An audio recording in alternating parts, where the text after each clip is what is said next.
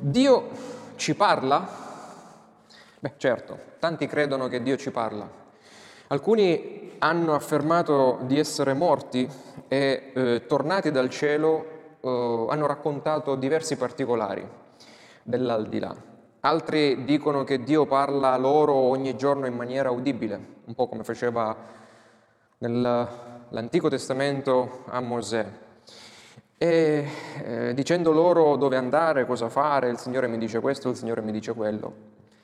E forse come me tu ti chiederai perché Dio non parla così anche a me, o meglio, nel passato mi chiedevo, chiedevo a me stesso così, perché Dio non parla così anche a me in maniera diretta.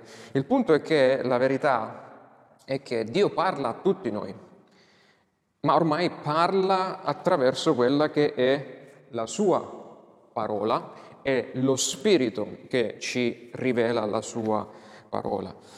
E eh, noi parliamo ovviamente con lui come? In preghiera e lui ci parla nella Bibbia, il quale non è un libro come gli altri. Alcuni libri sono stati scritti solo per intrattenerci, alcuni cercano di impressionarci, Altri sono pubblicati per darci informazioni, per esempio i libri di scienza, scientifici o informativi di ogni genere. Ma la Bibbia fa, in un certo senso, anche questo, ci dà molte informazioni, ma principalmente fa quel che altri libri non possono fare e non riescono a fare. Ci comunica chi Dio è e cosa Egli ha fatto per noi affinché noi possiamo puoi rispondere a Lui di conseguenza. E la comprensione di tutto questo, di quello che la Bibbia ci rivela circa Dio, circa noi stessi, ti cambia eternamente. Quando lo comprendiamo, quando comprendiamo questo ci cambia eternamente. Giovedì scorso, dopo il nostro excursus introduttivo sugli eventi storici che hanno portato alla formazione del catechismo minore, se ricordate abbiamo esplorato le prime due domande del catechismo e, e oggi, vedendo la terza domanda, eh, vediamo la terna introduttiva di tutte eh, e 107 domande. Cioè queste tre domande sono l'introduzione in realtà del catechismo. Abbiamo visto che il fine principale dell'uomo è dare la gloria a Dio e fruire di Lui per l'eternità. Adesso ma anche nell'eternità. Poi abbiamo visto anche che la parola di Dio, che è contenuta nelle scritture dell'Antico e del Nuovo Testamento, è l'unica regola, cioè è lo standard con cui dobbiamo misurarci, che può essa condurci a dare, ci insegna come dare gloria a Dio e fruire, gioire di Lui per l'eternità. Ci siamo soffermati brevemente sulle caratteristiche interne, intrinseche ed estrinseche che qualificano questo libro, cioè la Bibbia, come non un libro d'uomo ma un libro ispirato da Dio, facendo di essa un libro diverso, sui generis, ossia completamente diverso da ogni altro libro mai scritto da, dall'uomo. Ma prima di passare alla terza domanda del catechismo, cosa insegna principalmente la Bibbia, vorrei darvi velocemente eh, delle nozioni che possono aiutarvi a rispondere ad una domanda che se non vi è già stata fatta nel corso della vostra vita, probabilmente vi sarà sicuramente chiesta. Da dove viene la Bibbia? Una di queste domande. Come possiamo sapere quali libri appartengono al canone, al gruppo, cioè al canone che, biblico di cui la Bibbia ha formato, cioè l'Antico e il Nuovo Testamento. E quali sono i criteri di canonicità, i criteri con cui sono stati messi insieme questi libri? Perché il canone protestante conta 66 libri, 39 dell'Antico Testamento e 27 del Nuovo, e non 73, per esempio, come il canone cattolico romano, 46 più 27? Il quale aggiunge i libri apocrifi, oppure è diverso ancora dal canone eh, greco-ortodosso.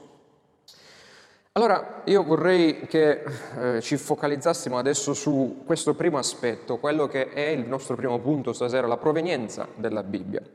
Dobbiamo partire da un presupposto importante. per dare delle risposte a queste domande, da cui appunto eh, poi possiamo eh, lavorare sul rispondere alle persone o a noi stessi se abbiamo queste domande. Se Dio è veramente il grande Dio e sovrano della storia, che nella storia ha stipulato dei patti con il suo popolo, con l'uomo, se veramente Dio è quello che noi crediamo e che la scrittura ci dice, allora questo Dio è anche colui che si occupa e si preoccupa che eh, la parola che lui ha dato all'uomo, dei suoi patti, la sua parola ispirata, sia eh, preservata nel corso dei secoli.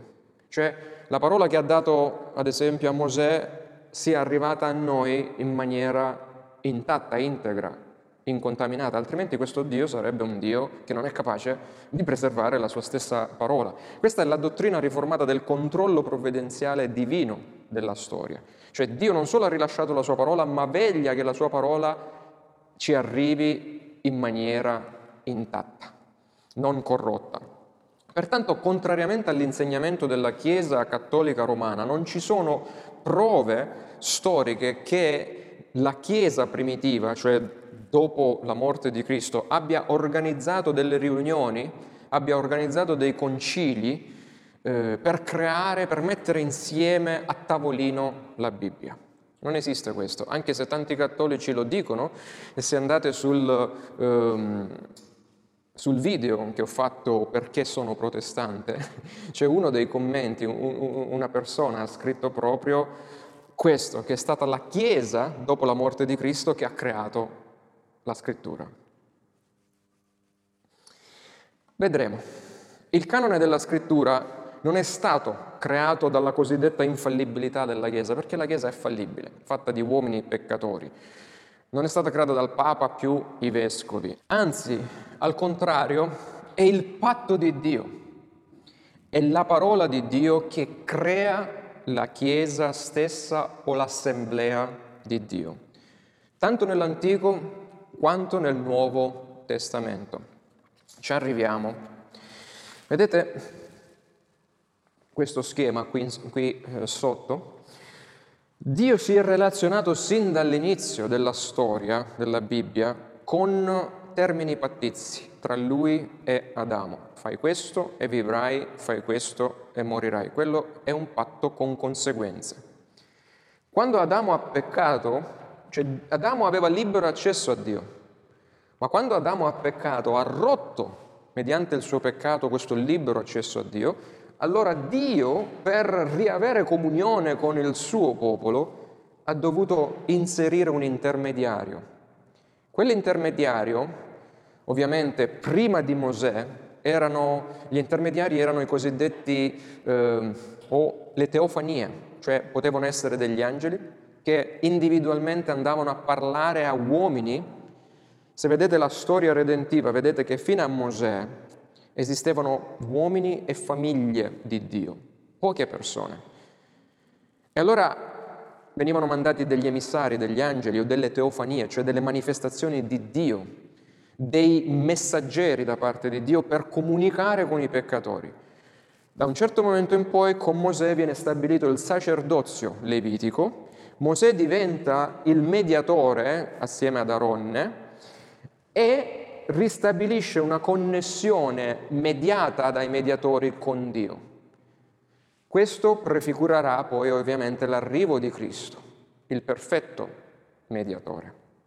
Vedete? Ma la parola di Dio viene sempre mandata da Dio e viene recepita dall'assemblea e dalla Chiesa. Non è la Chiesa e l'assemblea che crea la parola eh, di Dio.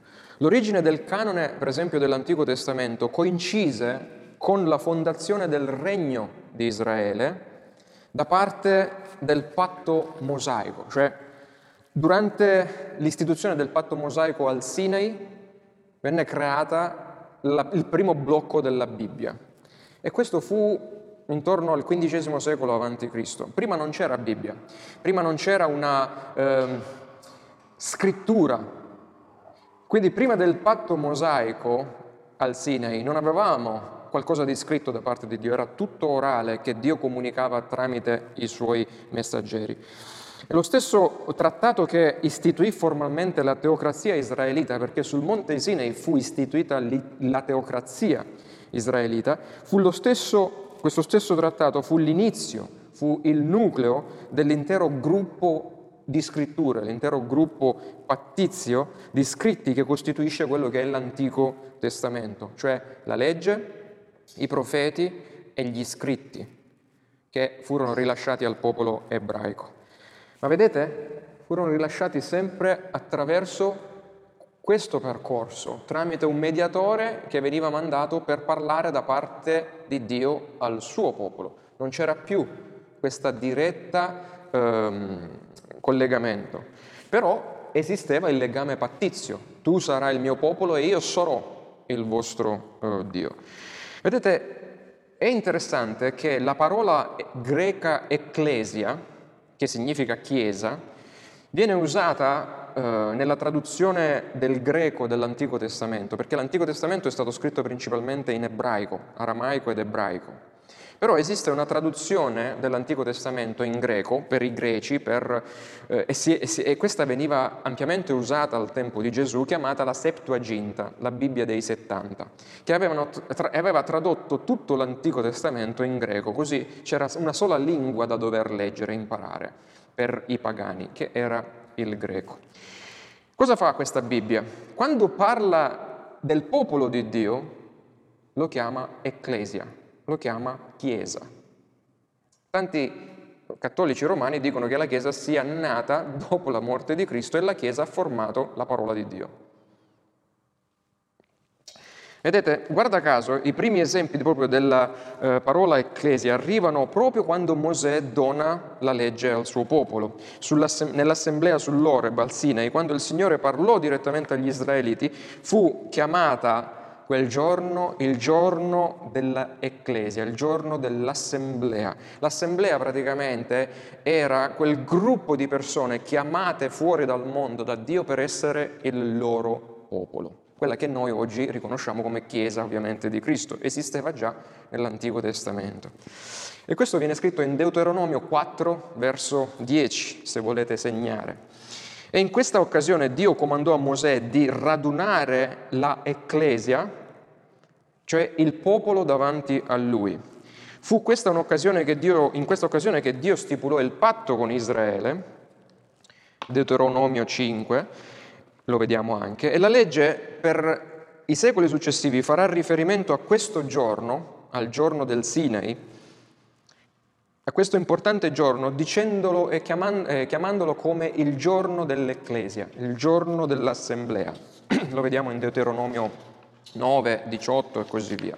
Quindi la Sacra Assemblea di Israele, eh, per quanto riguardava il culto e gli affari ufficiali, era quando si eh, riuniva, cioè il popolo di Israele era stato costituito come la Ecclesia, come la Chiesa del Signore. La legge di Mosè, quindi il patto di Dio, quindi la parola di Dio dell'Antico Testamento, delineava le regole molto rigide su chi poteva e chi non poteva entrare a far parte dell'Ecclesia del Signore, del popolo di Dio. Quindi, come vedete, era il patto che stabiliva chi faceva parte dell'assemblea del popolo di Dio. Non era il popolo di Dio che diceva questa fa parte della parola di Dio, questo libro, quest'altro libro non fa parte della parola di Dio. Vedete la differenza? Questa è una enorme differenza di come noi comprendiamo le scritture rispetto ad esempio agli amici cattolici eh, romani. Lo scrittore agli ebrei poi ci fa comprendere che con l'arrivo di Cristo c'è un cambio di cosa? Il patto. Cambia il patto con l'arrivo di Cristo. Non siamo più sotto l'antico patto, non siamo più sotto l'antico canone, ma il canone viene allargato perché c'è un nuovo patto e vengono aggiunte, viene aggiunta nuova parola di Dio. Quindi da 37 39 libri passiamo a 66. Quindi cambia il patto, ma con Cristo cosa cambia? Lo scrittore agli ebrei ci dice che cambia il mediatore, il mediatore eterno. Ma cambiando il patto, cambiando il mediatore eterno, cambia anche l'assemblea, la chiesa, il popolo. Non è più fatta solo di ebrei, di giudei o proseliti, ma è fatta di ebrei, giudei, proseliti più i gentili, cioè diventa molto più grande questo insieme. Veniamo inseriti anche noi nella Ecclesia del Signore. Quindi abbiamo fatto il primo punto, non è la Chiesa che stabilisce qual è e quale non è la parola di Dio, ma anzi è la parola di Dio che forma, che definisce i confini della Chiesa. Allora, vediamo invece adesso l'altro secondo punto, quali sono i criteri di canonicità della Bibbia, cioè come, sono, come si è stabilito che eh, 66, non 67, non 65 nel canone protestante siano i libri ispirati da Dio, cioè che vengono direttamente da Dio e sono la parola di Dio. Per definire come i 66 libri della Bibbia sono stati messi insieme, Quindi per definire come i, libri, i 66 libri della Bibbia sono stati messi insieme, dobbiamo eh, prima dare, definire il significato della parola canone. Cos'è il canone? Abbiamo già parlato adesso, fino adesso, della canonicità, del canone della scrittura. Il canone biblico è l'elenco dei libri. Uh, adesso sarò un po' più tecnico in questa prima parte, però portate pazienza, poi dopo sarà più semplice. Quindi il canone biblico è l'elenco dei libri, cioè l'elenco delle scritture contenute nella Bibbia. Libri riconosciuti, come dicevo, ispirati da Dio e dunque formanti la regola della fede, ossia l'autorità massima a cui dobbiamo rivolgerci e cui dobbiamo, con cui dobbiamo misurarci. La parola canone è, deriva dal greco canon, eh, letteralmente canna, pezzo di bastone, un bastone dritto. Era il termine che indicava lo strumento eh, di misura per la lunghezza. Solitamente appunto un bastone dritto eh, che dava il significato eh, appunto qualcosa che deve essere il nostro strumento di misura. Con questo strumento noi dobbiamo misurare ogni cosa. Quindi, riportato alla scrittura, con la scrittura noi dobbiamo misurare ogni cosa perché lì è rivelato Dio, dobbiamo misurare noi stessi e quello che noi dobbiamo fare. Vedete, è sempre così, è sempre la scrittura che misura noi, non noi che definiamo quanto deve essere largo o stretto questo eh, canone. In, eh, ci sono diversi canoni in realtà, ossia diverse liste di libri più o meno lunghe. Per esempio abbiamo il canone ebraico che si è fermato solo 39, ai 39 libri dell'Antico Testamento.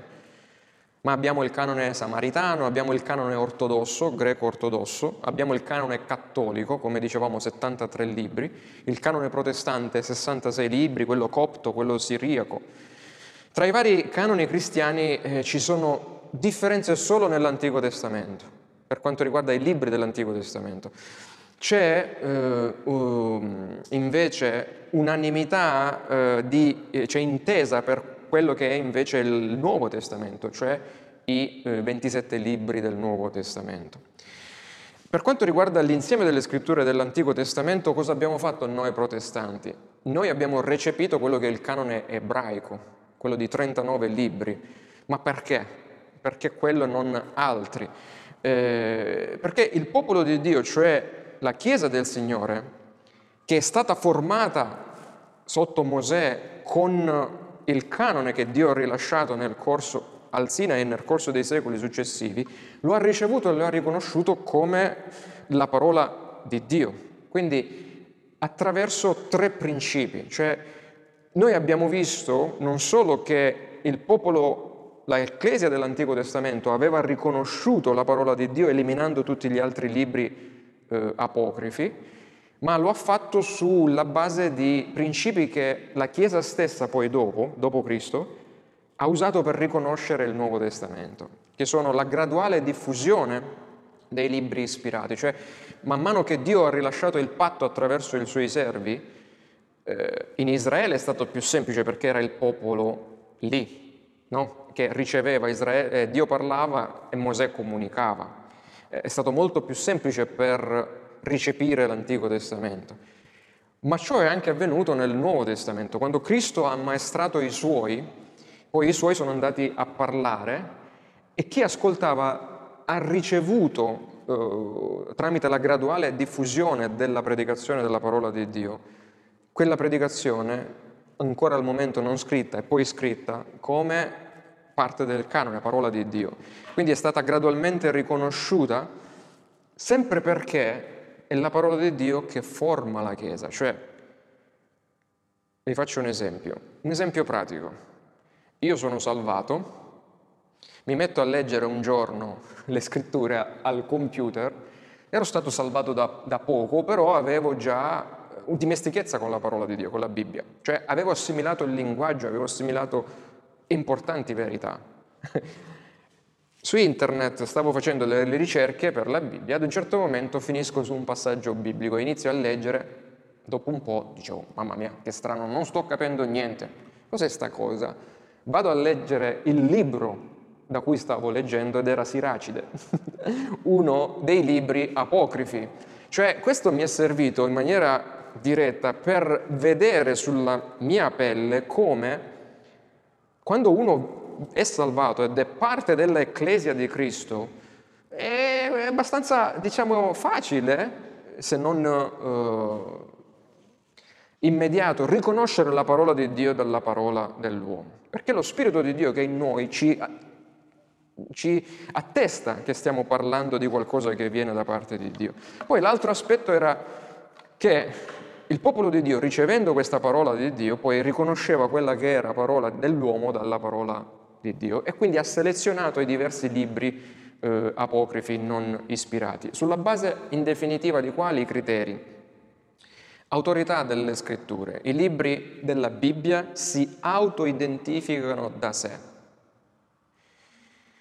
eh, autoidentificano da sé come la parola di Dio e si richiamano gli uni gli altri, che quello che è scritto ad esempio in Genesi è autorevole quanto quello scritto nel Vangelo di Giovanni. Gesù stesso, pensate, Gesù stesso chiaramente si è appellato a tutte le scritture dell'Antico Testamento considerandole autorevoli, inerranti, cioè senza errori nell'originale greco. Qui abbiamo ad esempio il canone ebraico, questa è la Bibbia ebraica, i 39 libri ebraici che noi adottiamo, questo invece è il canone eh, del Nuovo Testamento, la Bibbia in greco del Nuovo Testamento, ma queste sono copie degli originali, gli originali non esistono più, però sono, mm, adesso non abbiamo tempo per eh, vederlo, ma c'è stato uno studio enorme dietro che ha, messo, ha comparato tutte le copie, le migliaia di copie che noi abbiamo e possiamo dire che queste in queste eh, traduzioni c'è la perfetta parola di Dio. A qualcuno di voi ho già spiegato, però magari in un altro momento andremo più in profondità. Quindi Gesù parla che la parola ispirata da Dio è inerrabile, è infallibile, inerrante, è infallibile, cioè non sbaglia in ciò che dice. Gesù parla ad esempio della verità storica di Abramo in Matteo 19 di, di, scusate, di Adamo ed Eva in Matteo 19, parla della storicità di Noè, del diluvio in Luca 17, parla della manna del deserto, lo vedremo in Giovanni 6, parla di Giona che fu inghiottito nel, dalla balena come di un personaggio veramente esistito, non di una favola. Allora, se crediamo che Gesù è colui che beh, dobbiamo credere fino in fondo a ciò che lui poi ha affermato anche, no? E Gesù considerava ad esempio Abele, e Zaccaria, lui dice in, uh, in Luca e in Matteo, dice Abele e Zaccaria come persone realmente storicamente esistite, cioè Abele è il primo martire nella storia della Bibbia e Zaccaria è l'ultimo martire riportato nella Bibbia ebraica, perché l'ultimo libro della Bibbia ebraica non è Malachia, come ce l'abbiamo noi, noi abbiamo invertito, ma è seconda cronache. Quindi Gesù dicendo menzionando Abele e menzionando questo Zaccaria, dice io sto dandovi due punti di riferimento, l'inizio della Bibbia in Genesi e la fine della Bibbia ebraica in seconda eh, cronache. E infatti lui disse, cominciando da, eh, in Luca leggiamo, Luca 24, e cominciando da Mosè poi e da tutti i profeti, spiegò loro Gesù che in tutte le, spiegò loro in tutte le scritture le cose che lo riguardavano. Poi disse loro, queste sono le cose che io vi facevo quando ero ancora con voi, che si dovevano compiere tutte le cose scritte per me nella legge di Mosè, nei profeti e nei salmi, cioè in tutta la scrittura dell'Antico Testamento, perché la legge di Mosè sono i primi cinque libri della Bibbia, i profeti sono poi la gran parte dei libri dell'Antico Testamento e i salmi sono il primo libro dei testi ehm, storici della Bibbia. Quindi dice, in ogni parte della Bibbia si parla di me, io sono venuto per adempierla. Poi è stato riconosciuto un libro ispirato da Dio piuttosto che da un libro non ispirato per la paternità del libro stesso. Vi ricordate i mediatori, no? Quando Dio rilascia la parola di Dio, l'ha rilasciata tramite profeti nell'Antico Testamento, e Mosè era il primo dei profeti, e poi l'ha rilasciata nel Nuovo Testamento tramite gli apostoli. Quindi Dio ogni volta che ha rilasciato il suo patto con Mosè, con gli altri profeti e con gli apostoli, ha vidimato la sua parola, se ricordate, con i miracoli, con i segni, con i prodigi, con le opere potenti. Solo quando Dio rilasciava la sua parola attraverso i suoi servi, diceva questi servi parlano da parte mia e questi sono i segni, i miracoli che solo io posso fare e li faccio attraverso di loro per dire che questa è parola mia. Paolo, ad esempio, che era un apostolo, cioè Gesù ad un certo momento autorizza gli apostoli e solo gli apostoli a parlare. Paolo afferma che i suoi scritti sono comandati dal Signore in 1 Corinzi 14. Se qualcuno pensa di essere profeta o spirituale, dice Paolo, riconosca che le cose che io scrivo sono comandamenti del Signore. Pietro conferma che gli scritti di Paolo sono alla pari con la scrittura, cioè in greco Pietro chiama la scrittura egrafè e questo termine specifico si usava solo per la parola di Dio. Quindi la parola di Paolo, dice le lettere di Paolo, sono la parola di Dio e questo lo leggiamo in 2 Pietro 3. Poi Paolo ancora conferma, citando in un solo verso, pensate, in 1 Timoteo 5, 18, citando Deuteronomio e il Vangelo di Luca. Dice, infatti la scrittura, dice, me, infatti così dice la scrittura, non mettere la museruola al bue che trebbia, quindi Deuteronomio 25, e poi include Luca 10, e l'operaio è degno del suo salario. Vedete, la scrittura stessa si cita e si chiama in causa per definire la veridicità dei libri che sono stati recepiti come la parola di Dio. Poi c'è un'armonia nel contenuto, sia interna che trovi questa armonia sempre presente in tutti i 66 libri, ma esterna anche. E l'efficacia, quella esterna, è l'efficacia a salvare, cioè le persone sono salvate leggendo tanto quanto la Genesi, tanto quanto i eh, profeti, ma anche l'Apocalisse, non solo i Vangeli, perché tutta è parola di Dio. Io quando leggevo la io quando ho iniziato a leggere la Bibbia, iniziavo da Genesi, perché ovviamente quando inizi un libro lo inizi dalla prima pagina. Poi un po' no, non riuscivo a capire, andavo, andavo all'Apocalisse, e l'Apocalisse mi metteva quel timore e terrore di Dio, io andavo da mia sorella e dicevo, Laura, tutti all'inferno andiamo qua, tutti all'inferno andiamo qua. E quindi Dio usava l'Apocalisse, un libro un po' complicato da comprendere, ovviamente non comprendevo le meraviglie che c'erano dietro, ma comprendevo che Dio, anzi attraverso quel libro, Dio mi parlava e mi stava cambiando.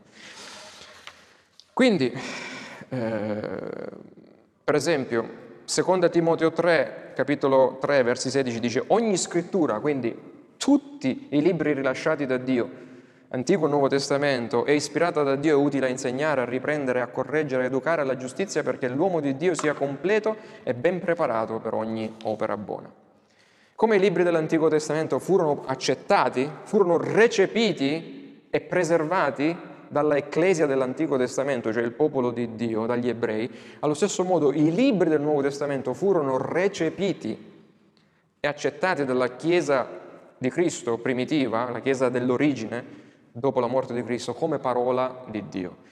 E le prove storiche dimostrano che già intorno al 150-160 d.C. la Chiesa diffusamente aveva riconosciuto i 27 libri che noi abbiamo adesso come ispirati e aveva scartato tanti e tanti altri.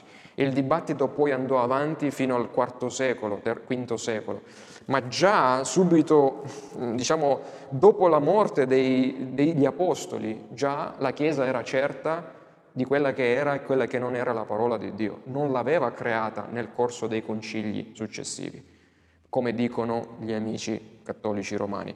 Perché con quello schema spero che il ritorno di là, e qui abbiamo concluso la prima parte e poi lascio aperto alle domande, con questo schema possiamo vedere che è il patto di Dio, la parola di Dio che crea il popolo di Dio e mai viceversa. È il patto di Dio che vincola il popolo di Dio. È la parola di Dio che crea la salvezza in me attraverso il suo Santo Spirito e mai il contrario. Lascio tempo per le domande e poi ci tuffiamo nell'ultima parte per vedere cosa significa quello che, o cosa insegnano principalmente le scritture, cioè quello che ci viene chiesto nella terza domanda e dato nella terza risposta del catechismo di Westminster. Quindi finiamo questa eh, seconda esposizione del nostro catechismo andando a vedere cosa insegnano principalmente le scritture domanda numero 3 del nostro catechismo, il quale dice le scritture insegnano principalmente quel che l'uomo deve credere al riguardo di Dio e quali siano i doveri che Dio esige dall'uomo. Allora, per rispondere, per eh, eh, diciamo, mm, spiegare un po' la risposta, che è chiara di per sé, la terza risposta del catechismo, voglio post- farvi una carrellata eh, presentandovi quelle che sono le quattro D che noi troviamo all'interno della Bibbia. Cioè, vi rimetto nuovamente la lavagna, così magari le vedrete, le vedete. Il dramma.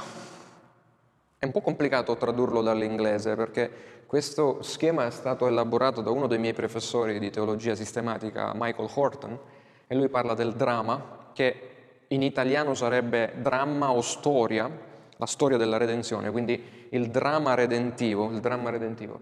Poi nella Bibbia troviamo la dottrina. La dottrina ci dice chi Dio è, ma anche cosa noi, chi, scusate, noi siamo e cosa noi dobbiamo fare. Poi troviamo la dossologia, che come diverse volte ho detto è l'esplosione di lode del popolo di Dio, quando comprende che nel dramma si parla di noi e di Dio e quando comprendiamo la dottrina esplodiamo dando gloria a Dio e poi c'è il quarto aspetto che troviamo nella scrittura, che la scrittura ci rivela, che è il discepolato, cioè diventiamo discepoli di Cristo per seguire Lui, per compiacere Dio, per fare ciò che Dio ci dice di fare, ma anche per fare altri discepoli. Questo è il grande mandato che ha lasciato il Signore. Andate e fate disce- miei discepoli. Cioè trasmettere quello che noi abbiamo ricevuto agli altri. E vedete, questo è lo schema, se ricordate, in poche parole lo stesso schema che troviamo nel catechismo eh, di, di Westminster. Cioè all'inizio il catechismo ci parla di cosa Dio ha fatto per noi, di quello che noi dobbiamo credere su Dio quindi il Dio creatore, chi siamo noi il peccato, Cristo che è venuto per recuperarci e darci la salvezza. E poi dopo ci parla di questa parte, cioè cosa, come noi rispondiamo a Dio, come noi eh, viviamo queste verità dottrinali che abbiamo eh, ricevuto. Riporto. Quindi, in primo luogo, la dottrina che noi troviamo, l'insegnamento, la dottrina che noi troviamo nella Bibbia, la Bibbia dà tanti insegnamenti di vario genere, soprattutto morali, etici, ma c'è un insegnamento principale che ci dà che appunto riguarda Dio e, la, e, chi siamo noi e la nostra salvezza. E ce lo tramite, ce lo rilascia tramite le dottrine. E la dottrina nasce proprio da, dal dramma biblico, dalla storia redentiva.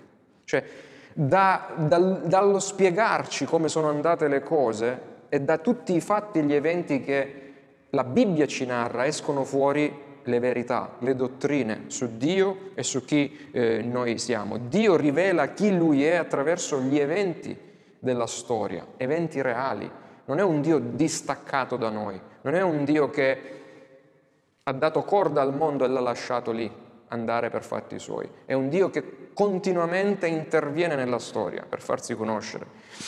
Uno dei motivi per cui molti cristiani trovano difficoltà a comprendere la Bibbia sta nel fatto che ad essi non è purtroppo magari stato insegnato come le parti, le sue varie parti, le varie parti della scrittura si inseriscono, in, si sviluppano in questo dramma redentivo, in questa storia meravigliosa di redenzione, che va dalla creazione dell'uomo alla caduta dell'uomo, alla redenzione dell'uomo fino poi alla sua glorificazione. Ogni storia nella Bibbia, la realtà è che ogni storia della Bibbia non punta direttamente a noi, eh, ma punta eh, a quello che è il personaggio centrale di tutta la scrittura, che è Cristo. La scrittura non ci è data per essere usata come un oroscopo, come magari all'inizio facevo io. Aprivo la Bibbia, vedevo un verso e lo applicavo subito alla mia vita, alla mia circostanza. Al mio... No, no, no, no. Questo significa usare la Bibbia come un oroscopo.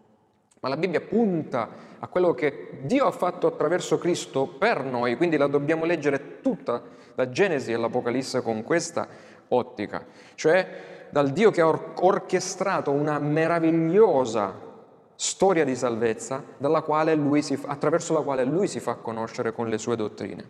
Quindi da questo dramma, da questa storia poi zampillano le dottrine, ossia gli insegnamenti che Dio ci rilascia. Attraverso quel che leggiamo nella scrittura, Dio stesso ci insegna che Lui ha agito con saggezza, con giustizia, con onniscienza, perché Lui, attraverso, nel modo in cui Lui ha agito ed è stato eh, riportato nelle scritture, noi eh, scopriamo quelli che sono i suoi attributi. Lui è saggio, giusto, misericordioso, onnisciente. Quindi, onnisciente. Quindi nel dramma della storia redentiva, per esempio, osserviamo Cristo, osserviamo i fatti storici, no? Il fatto che Cristo è stato crocifisso è un fatto storico, il fatto che Cristo poi è risorto è un fatto storico. Ma se noi ci fermiamo solo alla storia, solo al dramma, no? alla prima D, cambia qualcosa in noi. Cioè sapere che Cristo è morto ed è risorto cambia qualcosa in noi. Se poi non vediamo le dottrine che emergono da questi fatti storici, le dottrine che impariamo che Lui è stato dato a causa delle nostre offese, dice Paolo, ed è stato risuscitato per la nostra giustificazione. Vedete, le dottrine danno significato profondo alla storia della redenzione. Tutti noi ora salvati, mentre leggevamo o ascoltavamo la Bibbia predicata, eravamo parte del pubblico seduto. Immaginatevi, prima di essere salvati, immaginate anche qualcuno prima di essere salvato che legge la Bibbia, è come se la legge da spettatore, no? seduto come un pubblico che vede lo sviluppo della storia redentiva come su uno schermo, che guarda questo dramma redentivo svolgersi nei secoli quando ad un tratto poi cosa succede? Che lo Spirito Santo, che è il cosiddetto, non il regista, Dio Padre, il direttore del casting, cioè lo Spirito Santo è colui che seleziona gli attori all'interno di questo ram, eh, eh, dramma redentivo, seleziona le comparse. Poi ad un certo momento, mentre leggevamo, pensavamo di essere spettatori, lo Spirito Santo ci ha portato sul palcoscenico di questa storia e ci ha fatto vedere come anche noi siamo parte di questa storia di Dio. Noi che una volta non eravamo un popolo, dice eh, Paolo, e non avevamo, eh, scusate Pietro, e non avevamo ricevuto misericordia, ora invece facciamo parte della Ecclesia di Dio del popolo di Dio e siamo coeredi con Cristo di tutto il suo patrimonio e destinatari della sua grazia. Primo Pietro 2. Terza D, abbiamo visto l'importanza del dramma, cioè del, dei fatti storici, l'importanza delle dottrine che ci spiegano e ci fanno realizzare l'importanza dei fatti storici. Vediamo l'importanza anche della dossologia, della nostra risposta. Quindi la seconda sezione del catechismo, cosa noi dobbiamo fare per per eh, Dio. Il comprendere le dottrine radicate nella storia redentiva riempie i nostri cuori e sapere che noi facciamo parte di, questo, di questa storia riempie i nostri cuori di gratitudine e ci spinge a esplodere di lode e di gloria. Ed è quello che siamo chiamati a fare quando Dio ci riunisce la domenica insieme nel giorno del Signore per lodare e celebrare Lui. Vedete, il dramma è pieno di eventi che sono accaduti, ma se questi eventi non diventano la nostra storia, se non sono parte di noi, la storia della Bibbia rimane qualcosa, rimane un libro come tanti altri. Ed allora questo è quello che dobbiamo pregare, che ci sia questo passaggio in noi, dalla comprensione di questa redenzione, dalle dottrine, che poi ci sia veramente quel lavoro dello Spirito in noi che ci faccia vedere noi stessi in questo meraviglioso piano della salvezza. Quando noi scopriamo che Dio ci ha inclusi nella sceneggiatura e non siamo, semplici, non siamo un semplice pubblico pagante, ma attori e ricettori della sua salvezza, è inevitabile non essere sopraffatti dalla gratitudine verso questo Dio. Il dramma e la dottrina sono veri indipendentemente dalla nostra risposta, cioè quelli sono fatti storici e sono verità che stanno lì. Tuttavia nell'adorazione noi facciamo il dramma, la nostra storia. Nell'adorazione noi interiorizziamo queste verità. Tutto ciò che è accaduto al di fuori di noi nella storia adesso diventa, come dicevo, la nostra storia. Ecco perché, per esempio, nel, nella nostra liturgia eh, noi miriamo a ripercorrere ogni giorno del Signore la storia redentiva, per farci ricordare che noi facciamo parte di questa storia. Se vede, se mh, mm, ricordate i vari punti della liturgia, ci, ci aiutano proprio a farci comprendere che siamo parte di questa storia redentiva. Nell'adorazione ci vengono date le nostre, eh, come dice questo professore che ha, eh, mio professore Horton, nella, nell'adorazione ci vengono date le nostre battute, cioè Dio ci dice come dobbiamo rispondere da protagonisti secondari in questa storia redentiva, quindi lodandolo. Poiché Dio ci ha fatto entrare a far parte appunto dei personaggi di questa storia meravigliosa alla pari di Adamo, dei vari Abramo, dei vari Mosè e così via. Lui il primo dei molti fratelli, dice Paolo. La Bibbia non è soltanto una grande storia con interessanti dottrine, ma la Bibbia, quando la comprendiamo, ci cambia completamente. E in ultimo, in quarto luogo, la dossologia produce il frutto, quindi questa esplosione di lode a Dio, produce il frutto dell'amore verso Dio, verso il prossimo, al fine che ci porta a produrre quelle che sono le opere buone, quello che Dio si aspetta che noi facciamo per, per Lui.